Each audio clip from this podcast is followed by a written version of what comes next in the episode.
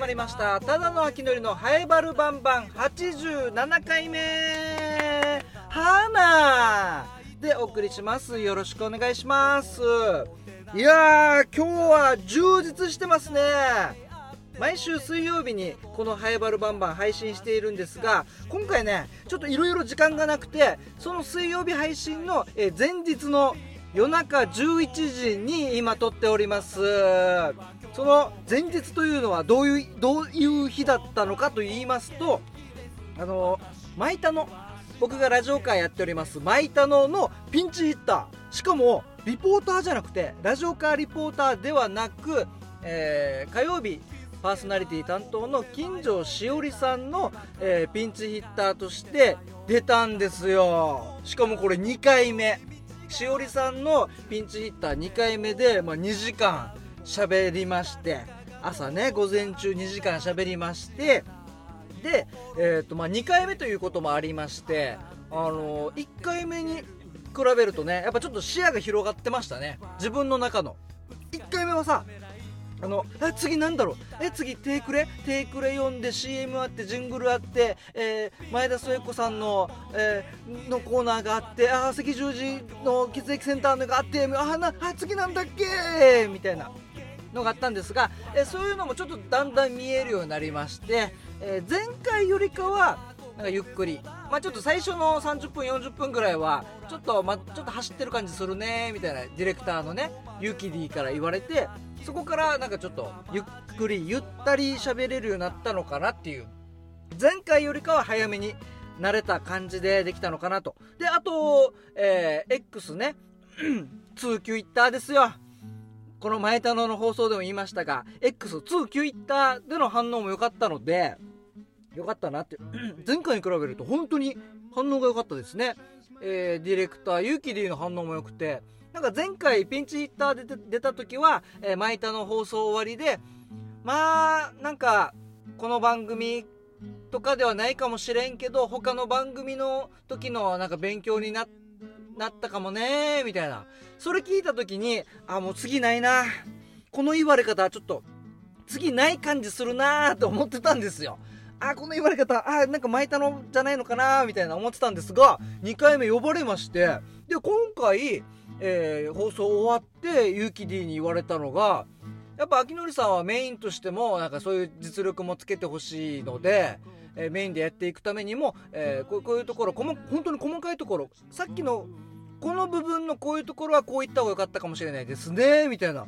前回と全然違うんですよ。違う細かい部分もも教えてもらったしメインとしてっていう言葉が入ってきたんであれこれなんかあるの？え、1月でしょ？で、次改編が4月でしょ？あれ？これなんかあるの？これマジで、匂わせとかじゃなくて全くないです。全くないの、ないんですけど、まあ4月と言わず、次いつですか？えー、10月とかが。とか、この節目節目で、もしかしたら2024年何かあるのかな？どうでしょうね。えそれも皆様からのね、こうやってまあ、ツイッターのつぶやきとか、えー、メールとかにかかってきますので、どんどん広めてもらえたらなと思っております。えー、いかがでしたかね？そういうのもちょっと、あの、つぶやいてもらえたらね、え僕の糧になりますので、え皆様ぜひよろしくお願いします。うん、楽しかったですね。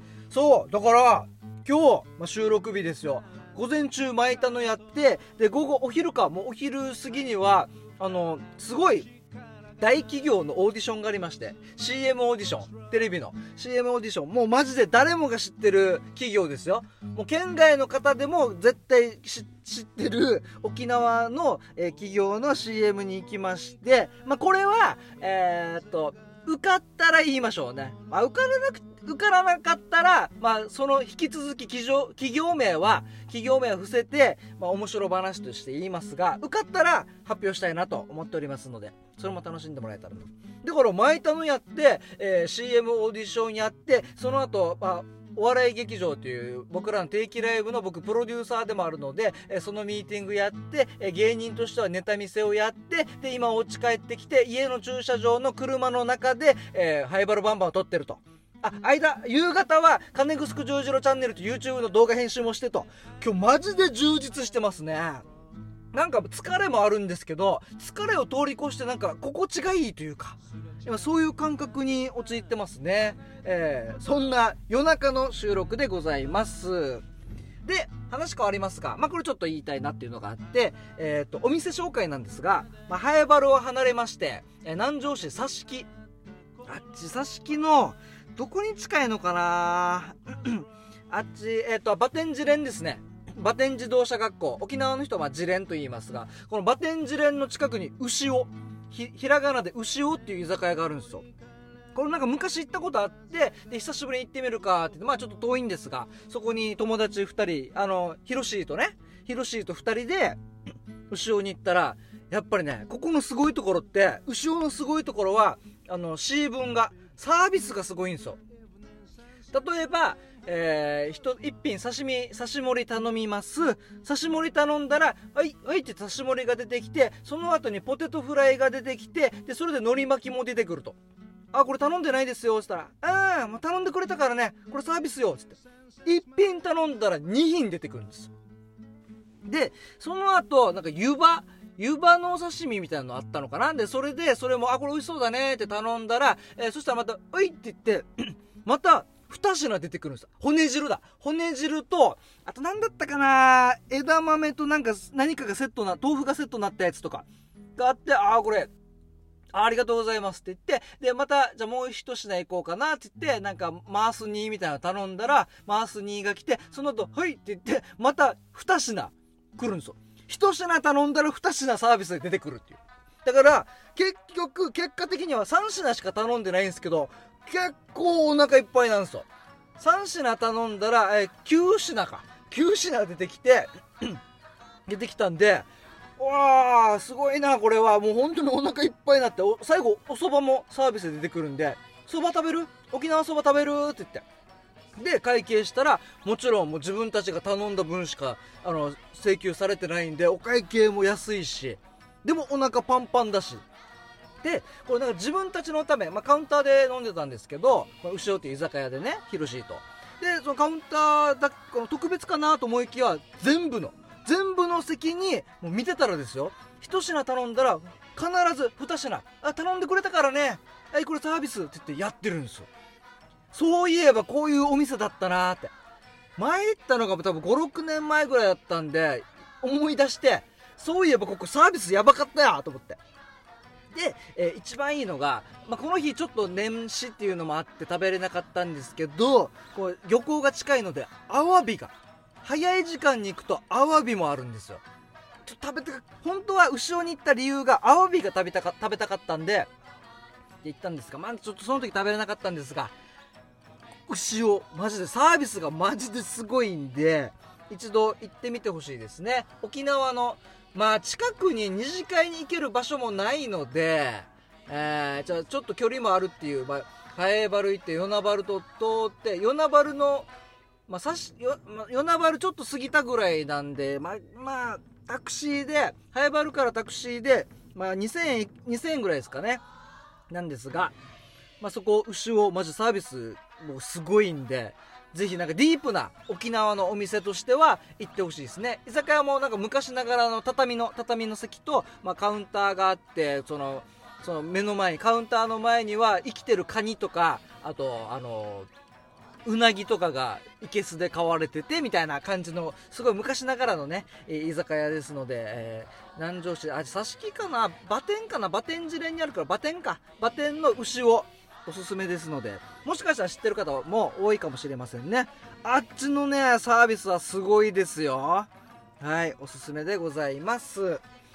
ただの秋のりのハイバルバンバンこの番組はラジオ沖縄のシャゼでもあるローカルに徹せよに合わせて超ローカルなハイバル町について面白い情報や話題などを発信していこうという番組となっております。このただの秋のりハイバル町の観光大使にも任命されておりますので、えー、ハイバル町のことなら何でも聞いてください。よろしくお願いします。そしてハイバルバンバンでは、えー、つぶやき SNS でのつぶやきもお待ちしております。X、2、Twitter でですねハッシュタグつけてカタカナでバルバンと書いてつぶやいてください。ではでは、えーつぶやきありますので紹介したいと思います。ごめんなさいね。前回もうすっかり忘れてましてそう前回読めなかった分もちょっとピックアップして紹介したいと思います。こちら初めての方のつぶやきで「ハッシュタグバルバン」あざまるさん。あざまるさんあざまーす。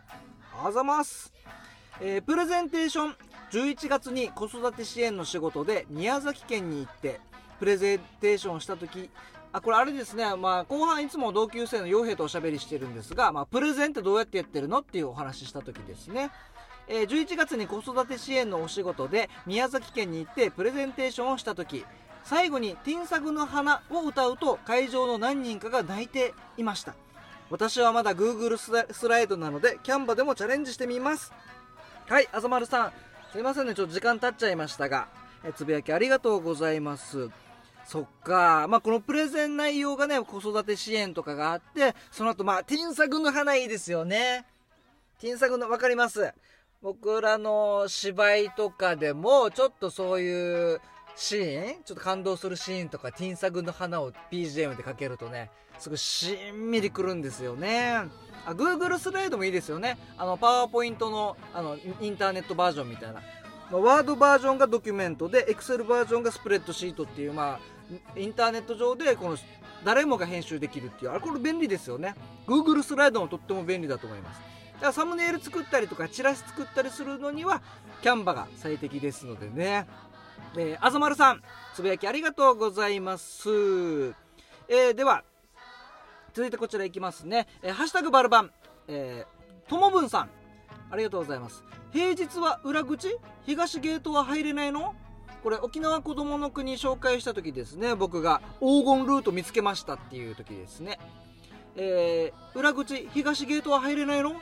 ここからはたまに行ってたな。正面入れなくて回されて。ええわかりますね。ちょっと今東口新しくなってるんで昔までは土日とか祝日とかはもうメインのみだったんですけど今もしかしたら違うかもしれないです。ともぶんさん。そうそうそう。正面ね駐車場いっぱいだからってからもうすぐ裏に回されてえここどこ？みたいな。こんな数字道本当に子供の国着く？みたいな。道通されるんですよね。えお墓あるけど大丈夫？とかね。ありますけど。え続き。20年以上前コアラいコアラいたからね。ここのゲート入ってすぐひが左側だったかな。昔はボート乗り場の方に遊具もあったな。自分の力で縦回転するやつ。へえ。あのコアラは覚えてますよ。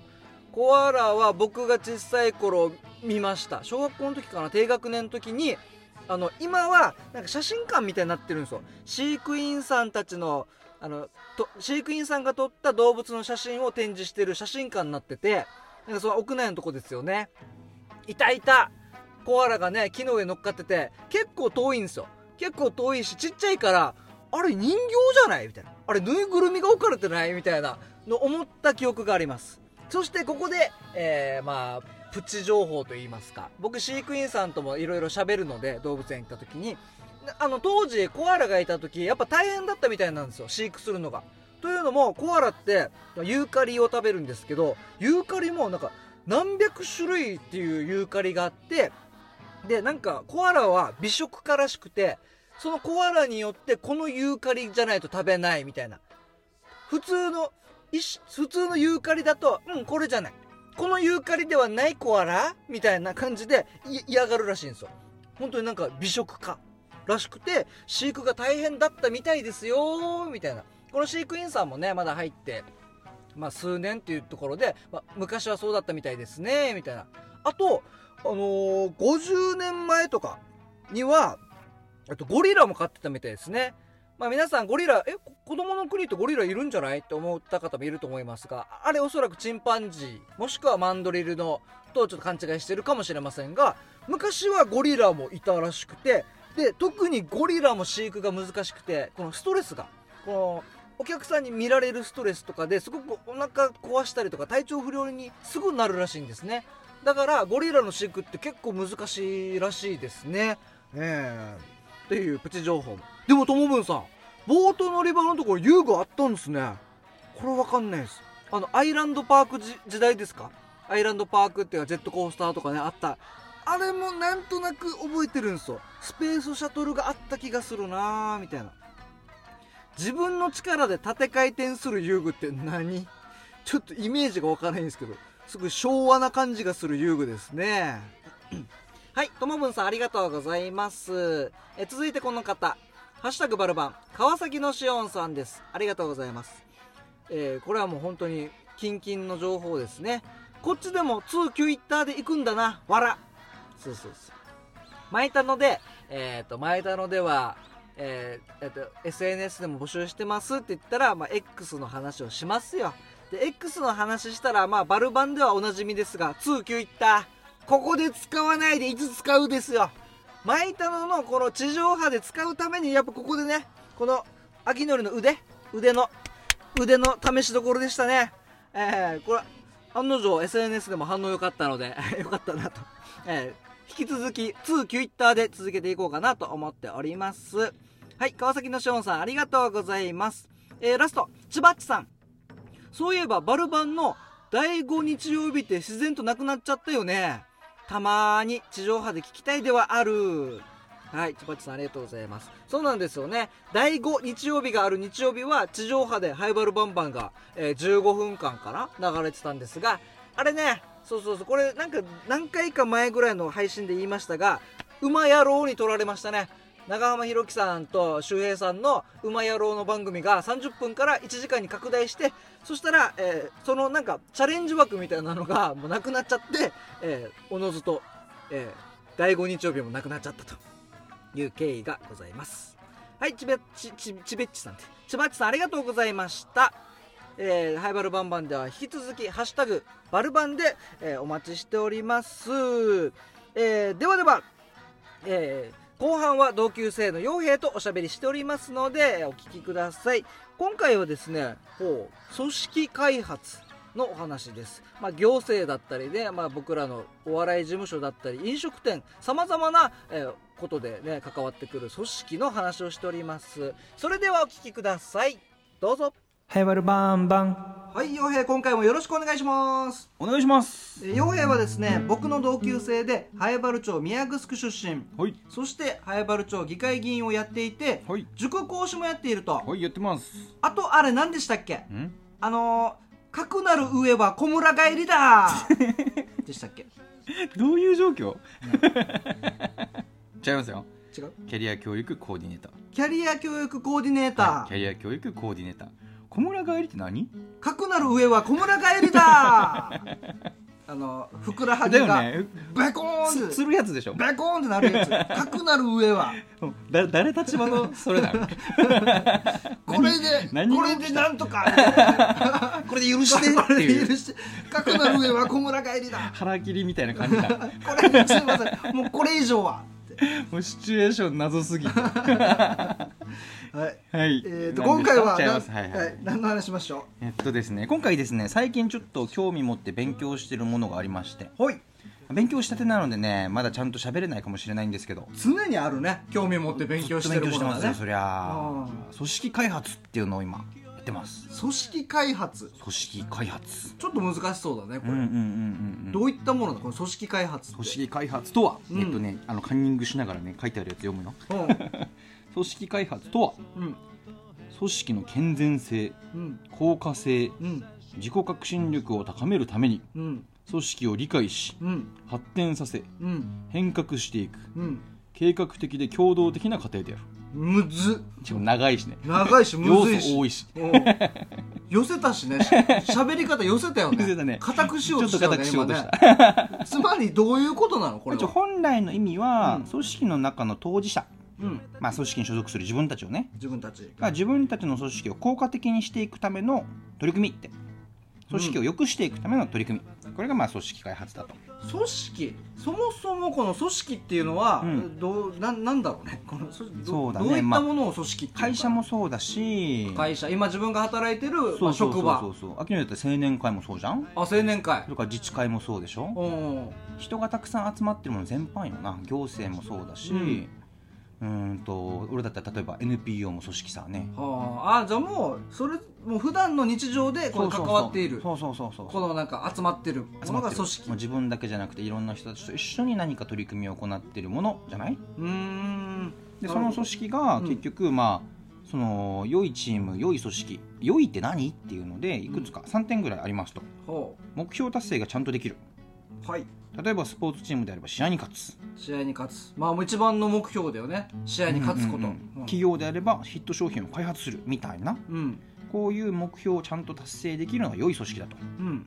それからもう一個は明るく生き生きしてる。元気がある。あちゃんとコミュニケーション取れてる。助け合える。教え合ってる。大事よね。活気づいてるってことね。そうそうそう。気まずくないと。うん。いい場だなこの職場って思える感じ？確かに、まあ、そういう職場はね、うん。続くよね、うんうんうん。長く続くよね。まあなんていうかそこで働いてる身としてもうん。楽しいさ。楽しいね。い行ってこう働きがいがあるしうん。苦痛じゃないしね。やっぱ雰囲気がねちょっと悪いところはね あるよ。お思い当たりそうですねなんか。あのもうもうこれもう言っていいやつなんだけどもう大学、はいはい。えー、ともう4年生卒業して、はいはい。3月の後半に、うんうん。なんかちょっと就職どうしようかって時に、はいはいはいはいはい。うち来るみたいな。でなんか建設業みたいなはいはいはい。建設会社みたいなはいはい。ところに3月の後半から早期出社で入った。わけ入ったんですね。はい。そしたらその場所がとっても空気悪くて、そうなんだ。とっても空気悪くて。なんだ。はい。なんかもう上司もはい。何も先輩も何も教えてくれない。えきつ。入ってばっかでしょ？え営業だわけ。はい営業で何やるかって言ったら、はい。あの土地と家ほうほう。買いませんかと。おはいはいはいはい。土地も買って家を建てませんかっていう営業だわけ。結構大きな買い物だね。結構で、うん。これなんかピンポンで済む問題じゃないさ。ピンポンすいませんみたいな。土地買って家建てませんか。桁が全然違うからね。だからやり方がわからないから、うんうんうん。えどうやってやるんですかって聞いたらいや教えんよ。えなんで？これ教えたら俺の営業が減るでしょ。あーはあはあはあは営業成あ俺の績が儲けが減るやろと。減るだろうみたいな。はいはいはい自分で調べれみたいな。いうのがあったわけ。全然チームじゃないね。そう。そういうのがあって、まあ、なんで言っていいかっていうと、あのーえっと、もうこれも10年だもう、えっとえー、22歳だから10年前、約10年前の話だし結局やめたわけ俺、あまりにも環境が悪すぎて、よくないね確かにね。もう3週間くらいでやめたわけ、うんうんうん。やめてそしたらその半年後に、うん。あの自己破産したその会社自己破産して、はいはい。ひんぎてるわけ、はいはいい。なくなってる。はいはいはい。いなくなってるっていうのがあるから、はい。はいはいもうないから。この会社ないから、まあ、こういうのがあったよっていう、まあちょっとはいはい。はい苦い思い出というか。もうまさに組織開発が必要なとこなんじゃない？それは。そうなんですよ。うんこれはねなんていうかこう大変だったね。大変だった。俺もだから 親もさ心配してたんですよ。大丈夫かな 大丈夫かなこの子？働き始めでそれでしょ？なんか多分辛そうな顔してたと思う毎日。生き生きとしてないね。うん。っていうのはありましたはいはいはいはいねはい。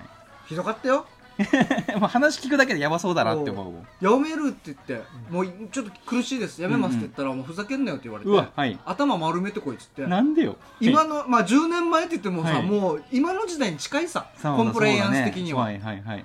だからもう俺丸坊主してうん。は丸坊主してやめたわけ。あ。まだ子供よ？22歳。はあま新卒すぐだもんね。新卒すぐ。もう働くエネルギー失うね。そう な新卒にさこんな経験させたらダメじゃん。あれ？社会ってこんなものなのかな厳って。いうしいってなる。っていうのがありましたね。はあもう健全じゃない組織って感じですね。そりゃなくなるわ。っていうのはありますけど。生き生きとしてないね。そういうのを見るとねやっぱこの会話とか、もう弁当食べる時ともね時とかうん。うんうんうん。も楽しくなかったっすもん、だよね。絶対もうなんか和気あいあいと冗談言い合える雰囲気じゃないじゃん。そうそうそう。大事ねやっぱこう仲良くなってさ親しくなると、うん。いろいろこう相談しやすくなったりとか、うん。教えてもらいやすかったりとか、うんサポートを求めやすかったりとかするじゃん。はいはいはい。この組織開発の中でもまずは関係性だよって言ってるわけ。うんうんうん。関係性をちゃんと作ったらお互いのこう考えること思考とか行動が変わって結果につながっていくんだとはだから良いチームにしたい良い結果を出したいんだったらしっかりちゃんと組織開発をしてあうん。まずは関係性作りだよと。確かにな。お互いの思いをちゃんと語れるとか、うんうん。この組織にどうなってほしいって率直に言えるとかさ。はいはいなんか独裁政治だった気がするな。そういうと。社長の意見は全て絶対みたいな、はで下は全部ペコペコしてるみたいな。きつい。のが絶対さ逆らわないみたいな 環境があったからやっぱ自由に自分が思ってることをね、うん。言う。それが合ってるか合ってないかとかじゃなくて、言える環境っていうのがね、大事だよね。大事だよ。なんかこのある程度どういうふうに売っていけば何が儲かるとかうん。分かりやすかった時代は、もう比較的トップがバッて決めてガッて動くの方がうん。動きやすかっただろうと、はいはい。けど社会が結構複雑になってきたよ。うん。働く人もいろんな人がいるよ。うん。ってなってくると結局さっきの組織開発みたいなのをちゃんとやっていかないとどこに向けてどう考えたらいいのか。うん。でいろんな人たちがいろんなアイデアを出すからうん。いいアイデアに練り上げられていくと。うん。みたいな意味でもこのお互いが信頼できるような風土というかねうん。モチベーションを上げるような環境づくりが大事だよっていうのをこの組織開発では言ってるわけですよ。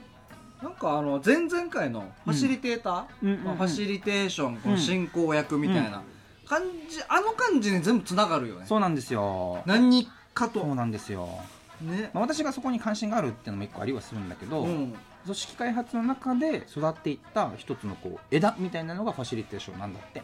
ほ組織開発っていうのがいろんなものを含むからううん。結局その職場の中で自分の思いちゃんと伝えられるとか、うん。意見の対立だけじゃなくてその後ろにあるなんでこう思ってるのっていうところまでこう腹割った上でうん。合意作っていくとかって話をこの前したじゃんねファシリテーションで、はいはいはいそうね。そういうのがちゃんと担保されてる組織がやっぱりいいっていうのもあるから、うん。組織開発の分野の中の一つ一つの枝葉のうちの一つでもあるんだってファシリテーション。ン組織開発、はい。まあこの会社のために頑張ろうと思える場所ってことだよね。でそう頑張ってるのが自分のためにもなるって実感もあるわけよね、うん。会社のためだけに生きてるわけじゃないから、うんうんうんなんかちょっとうんつながりはしないんだけど多分、いろいろあのラジオでラジオカー回るんだけど、はいはい。スポーツジムとかも行くわけさ、うん。スポーツジムの,、まあこの管理してる人にインタビューとかするんだけど、うん。その人が言ってたのは、まあ、好きなスポーツジムやっぱ一番家から近いところに行ってくださいと、うんうんうん。続かないですと。はいはいはい。で見る場所。どどうやったらこのスポーツジムがいいのかなっていうのは、うんうん。玄関見てくださいほう。入り口が明るいところはいいところです。はあ。入り口が明るいそこはまあぜやっぱ何かこの人間関係とかうんうん。がいいと、やっぱ明るさが表に出ると。いうのでそこ入り口入った時の印象で決めてもいいと思いますよっていう、ねまあ、なんか丁寧にね掃除してるとかね、うん。そういうのもあるだろうしこの明るい雰囲気を作ろうとする人が多分中にもいるんだろうね、うんうん。そうそうそう。でやっぱみんながこう楽しくて明るい気持ちだからそういうふうにしたいもあるだろうし、うん。なるほど。そうね。やっぱね玄関って大事だね。大事だね。あこうなんかおろそかになりがちさね。この関係性とかも、いや結果出てればいいんじゃね？もうそうだろあうかもしれないし、いあるあるある。やスポーツジムだからちゃんと器具あればいいだろうみたいなね、うんでも本当に一つ一つちゃんと丁寧に見てねうん満足度高まるように工夫していくっていうのはやっぱ大事なんだなっていうのはちょっと思うよね。そうだね。わあ時間も時間だけど、はい。う上の人たちって、うん。あの謙虚だよね ちゃんとしっかりした なんだろうわかる？はいはいはい。ちゃんとあこの人いい人だなっていう人たちって、すごいなんかあの神戸の話だ稲穂のね、うんうん。ななんだっけあれ？えっ、とみ身がなんだっけなんとかなほど神戸を垂れる実るほど。神戸を垂れる稲穂かな。ああもっとそれこそそうだけどさ。うんうんうんうん。そういう大人になりたいね。本当ですね、そういう人間になりたい、自己減産しますか。うん。謙虚に。はい。謙虚にいきましょう。行きましょう。うん。まああのムカつく人とかもいる。ムカつく若者とかも気に尺に触る若者とかもいるけどそこもちゃんとはい。相手にしないように相手にしないとか向き合えるように。そうそう。向き合わなきゃ。そうだまだまだなんだよな。我々自身のね器をねちゃんとね広げてね。そうだねはい、えー、じゃあ、まあ、組織開発、はい、まあ、まずはもう人間関係ですからね、ね、コミュニケーションしっかりとっていきましょう、はい。えー、今回も傭兵ありがとうございました。ありがとうございました。今日、ここと